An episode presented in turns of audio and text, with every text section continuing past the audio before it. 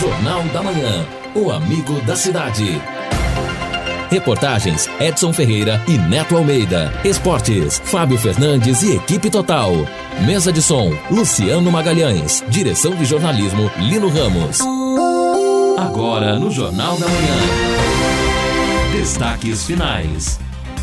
São nove horas e quatro minutos aqui na Pai Querer. Estamos aqui no encerramento do nosso Jornal da Manhã. Nesta quinta-feira, com um dia muito bonito, ensolarado, a temperatura vai chegar ao máximo de 28 graus e vamos continuar assim com tempo bom, sem nuvens, até a próxima terça-feira.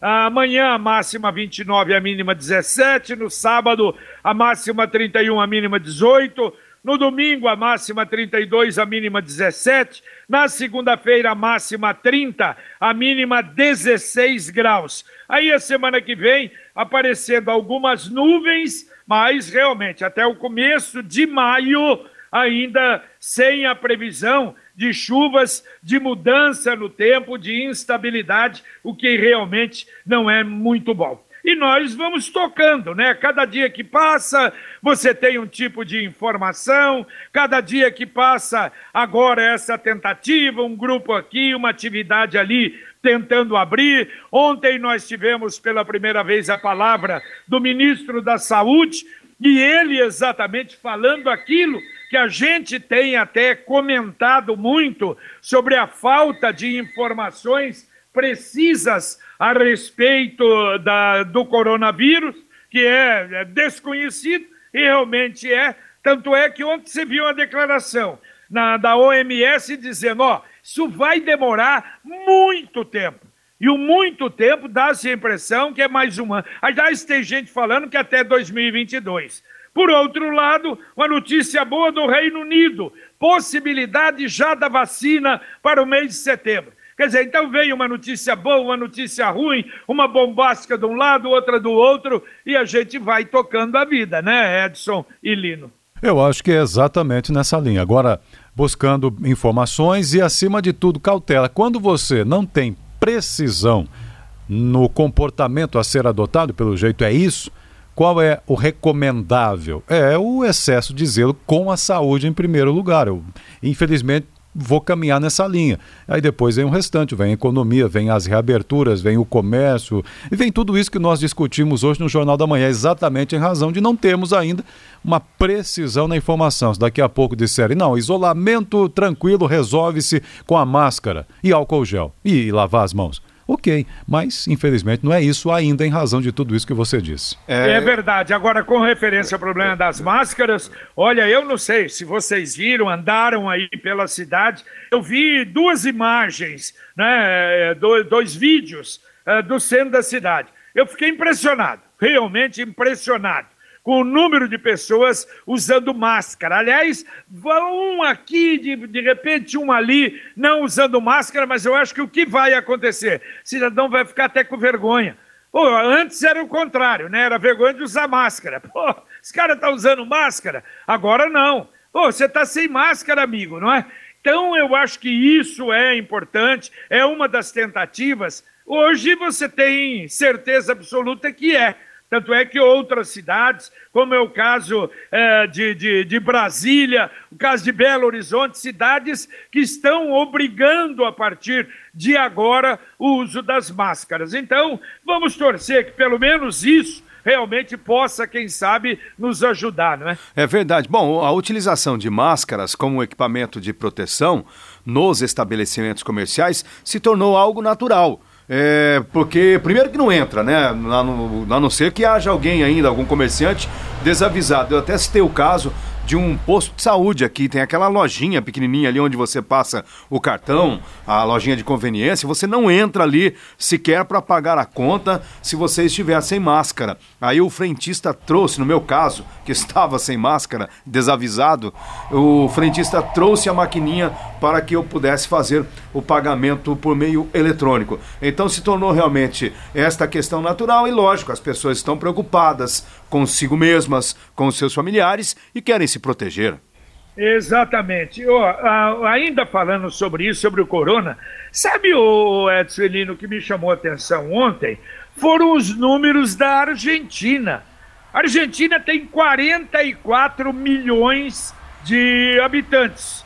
E o número de infectados na Argentina, 3.100 casos, 150 mortes até aqui, até aqui. Realmente, eu acho que eu não sei se somos nós aqui, não é, na, no hemisfério, hemisfério sul, nas Américas, que é uma situação do, do Brasil, é uma situação muito melhor do que de outros países. Muitos dizem, não, porque aqui ainda está no começo, mas nós vamos chegar lá. Parece que até torcendo para chegar lá nos Estados Unidos, na França e na Espanha. E a gente realmente torce, claro, o contrário, não é? É aliás, tem muita gente até acha, não, JB, você é muito otimista. Não, absolutamente. Tanto é que eu estou fazendo a quarentena para valer realmente, porque eu acho é perigosa, essa é traiçoeira, essa doença é perigosíssima, nós temos que tomar cuidado, mas a gente tem que experimentar as coisas. E eu tenho esperança. Eu acho que é assim, se você pelo menos não tiver esperança, então, meu filho, acabou a vida, né? Sem dúvida. Até o Léo, nosso companheiro, nosso ouvinte, lembra que a Argentina JB fez o chamado lockdown, fechou total para justamente evitar uh, o avanço da pandemia. E também resta saber se os números na Argentina não são, não estão subnotificados. É, isso se fala. Essa é outra coisa também, que no Brasil é porque é subnotificado. Aliás, a gente já vê outros. Não, no Brasil está já morrendo gente de outra doença e estão falando que é Covid. Quer dizer, essas coisas, lamentavelmente, esses comentários a gente tem. Aqui no WhatsApp, o Newton dizendo que os feirantes dos cinco conjuntos podem ficar tranquilos, porque assim que diminuir a pandemia, os políticos vão aparecer lá na feira batendo nas costas de todos e pedindo voto também neste ano eleitoral.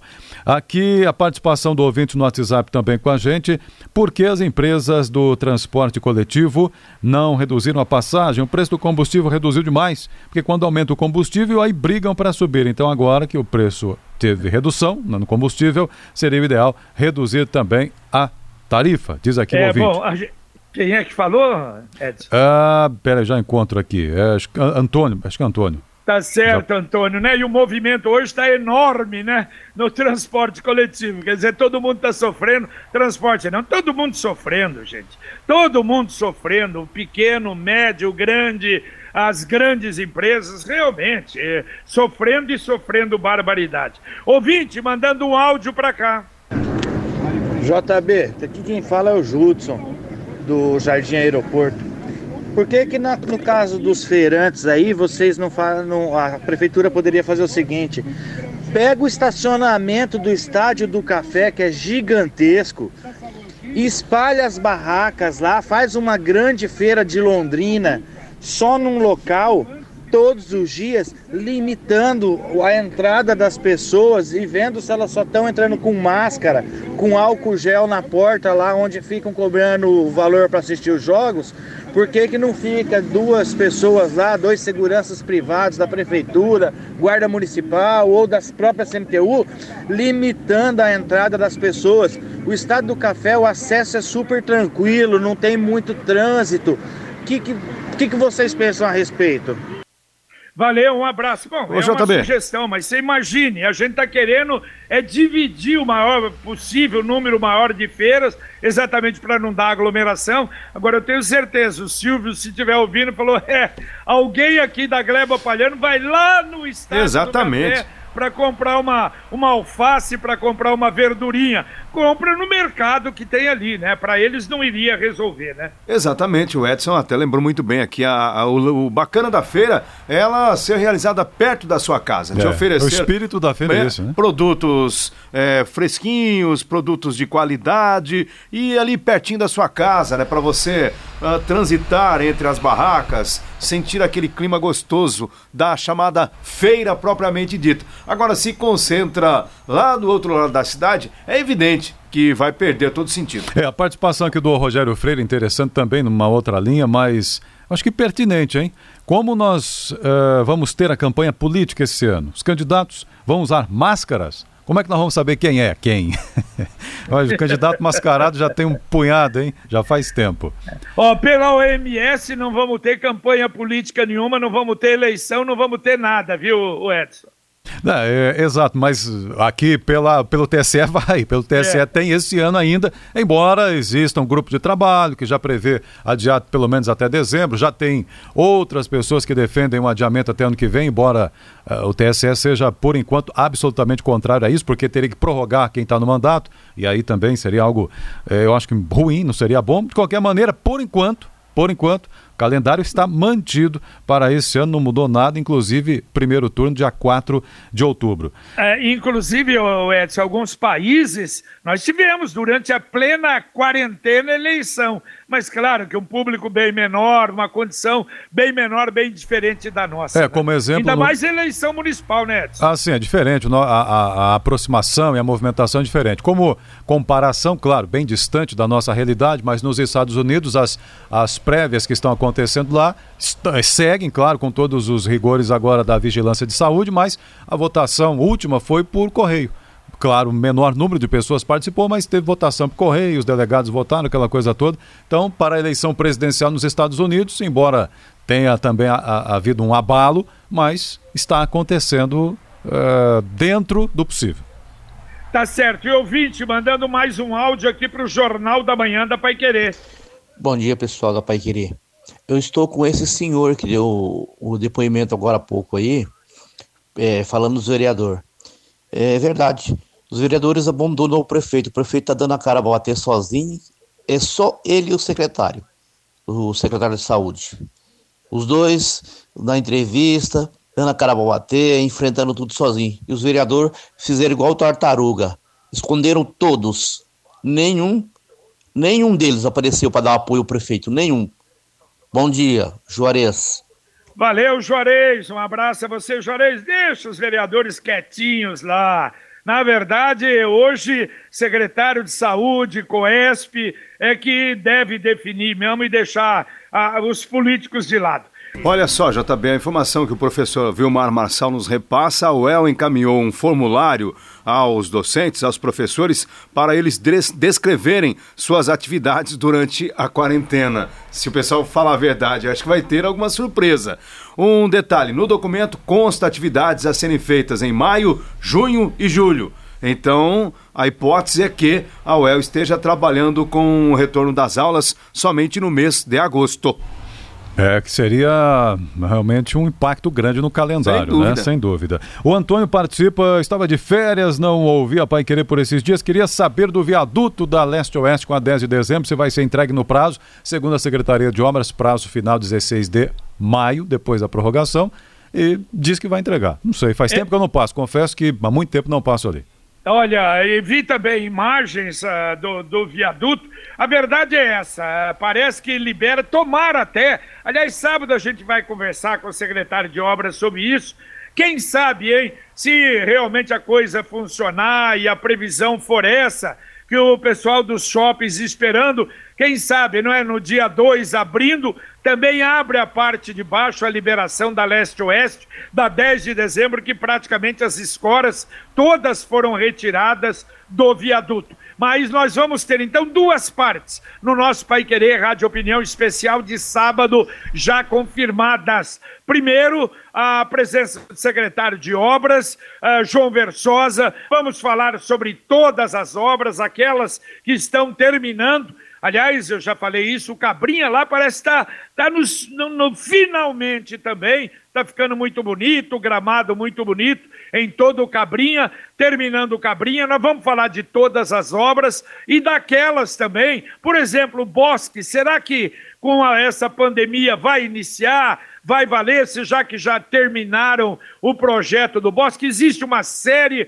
de assuntos para nós conversarmos com João Versosa no sábado. E a segunda meia hora, aí um balanço dessa primeira semana, abertura do comércio, como é que está caminhando com o secretário de Saúde, Felipe Machado.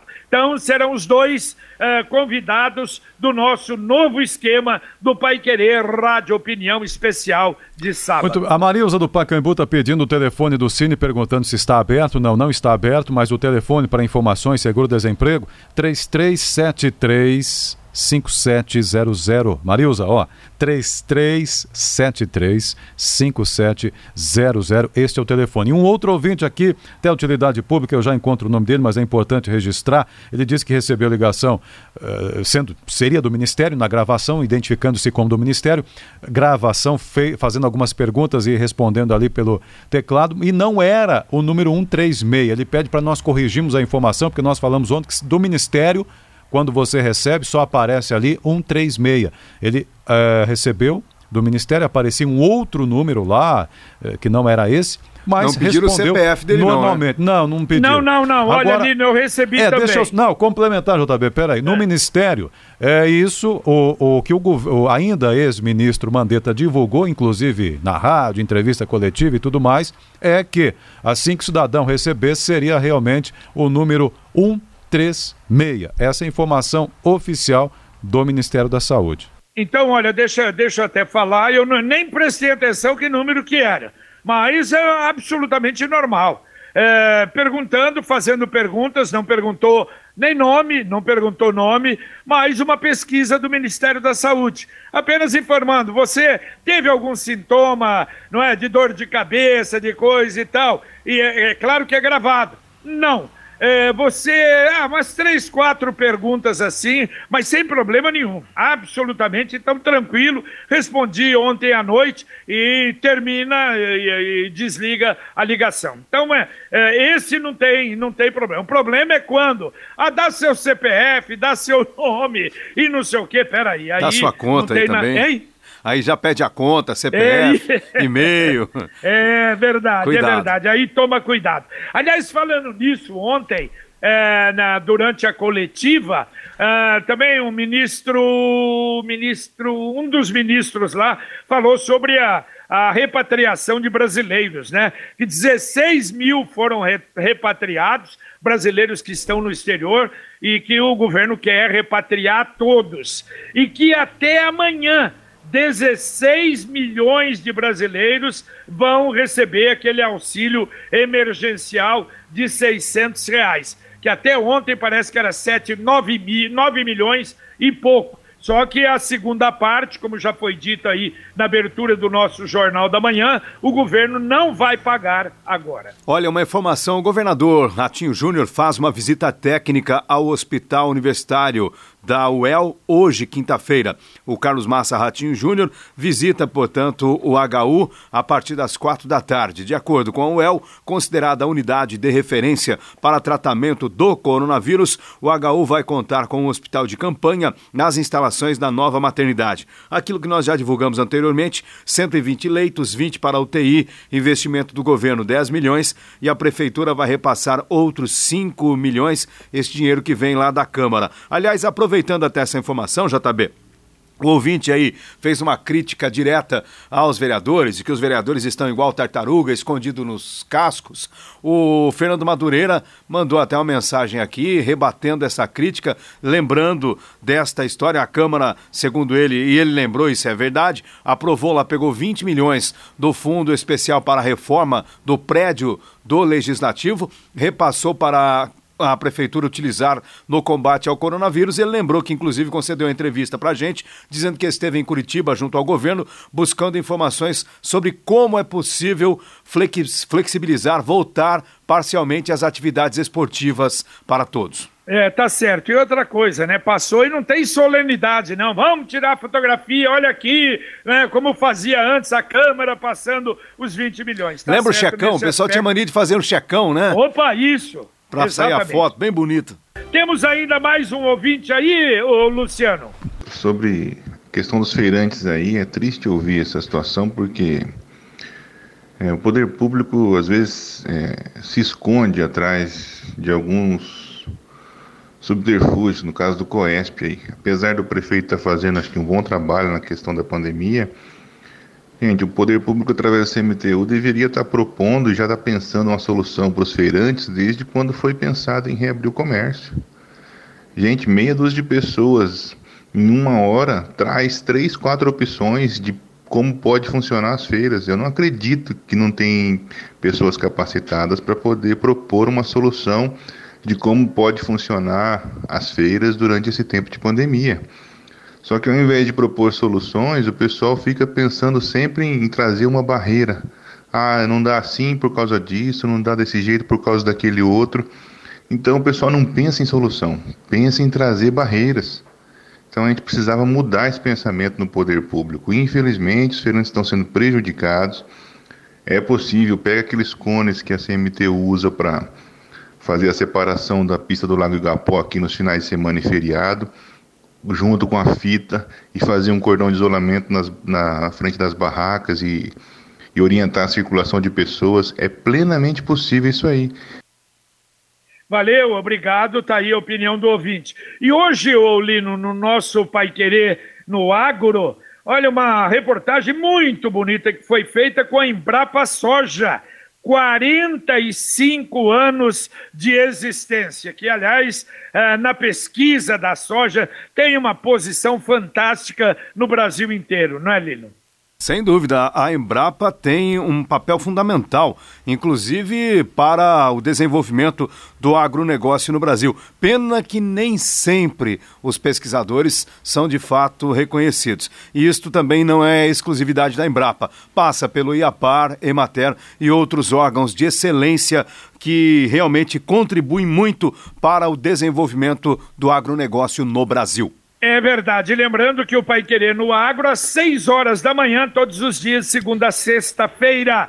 Mais alguma mensagem, Edson? Tem, tem mensagem, sim, Wilson, dizendo aqui que o TSE autorizou aqueles que tinham títulos cancelados a votarem, realmente, mas não de maneira geral, pelo menos aqueles que tiveram os títulos cancelados em razão do não recadastramento biométrico. Quem não fez recadastramento biométrico até o ano passado não poderia votar ou teria que regularizar a situação, né, fazer agora, mas o TSE autorizou, então poderá uh, votar mesmo uh, desta forma. Então haverá, pelo menos por enquanto, a previsão de votação tanto pela identificação biométrica como pelo sistema antigo de identificação sem a biometria. Pelo menos nesse aspecto aí, é verdade. A Thaís dizendo e até lamentando que está com o seu aplicativo lá informando em análise para receber os 600 reais, o auxílio emergencial, não tem uma definição é, e, e, quando ela tenta recadastrar de novo, diz que este CPF já está cadastrado.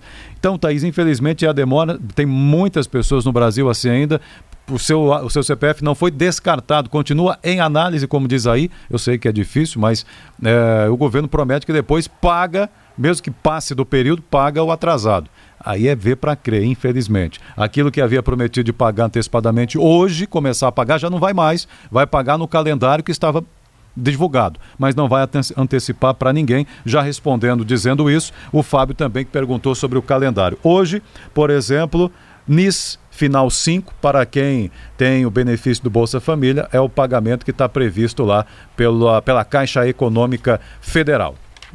Valeu, Edson. Um abraço. Valeu, até mais.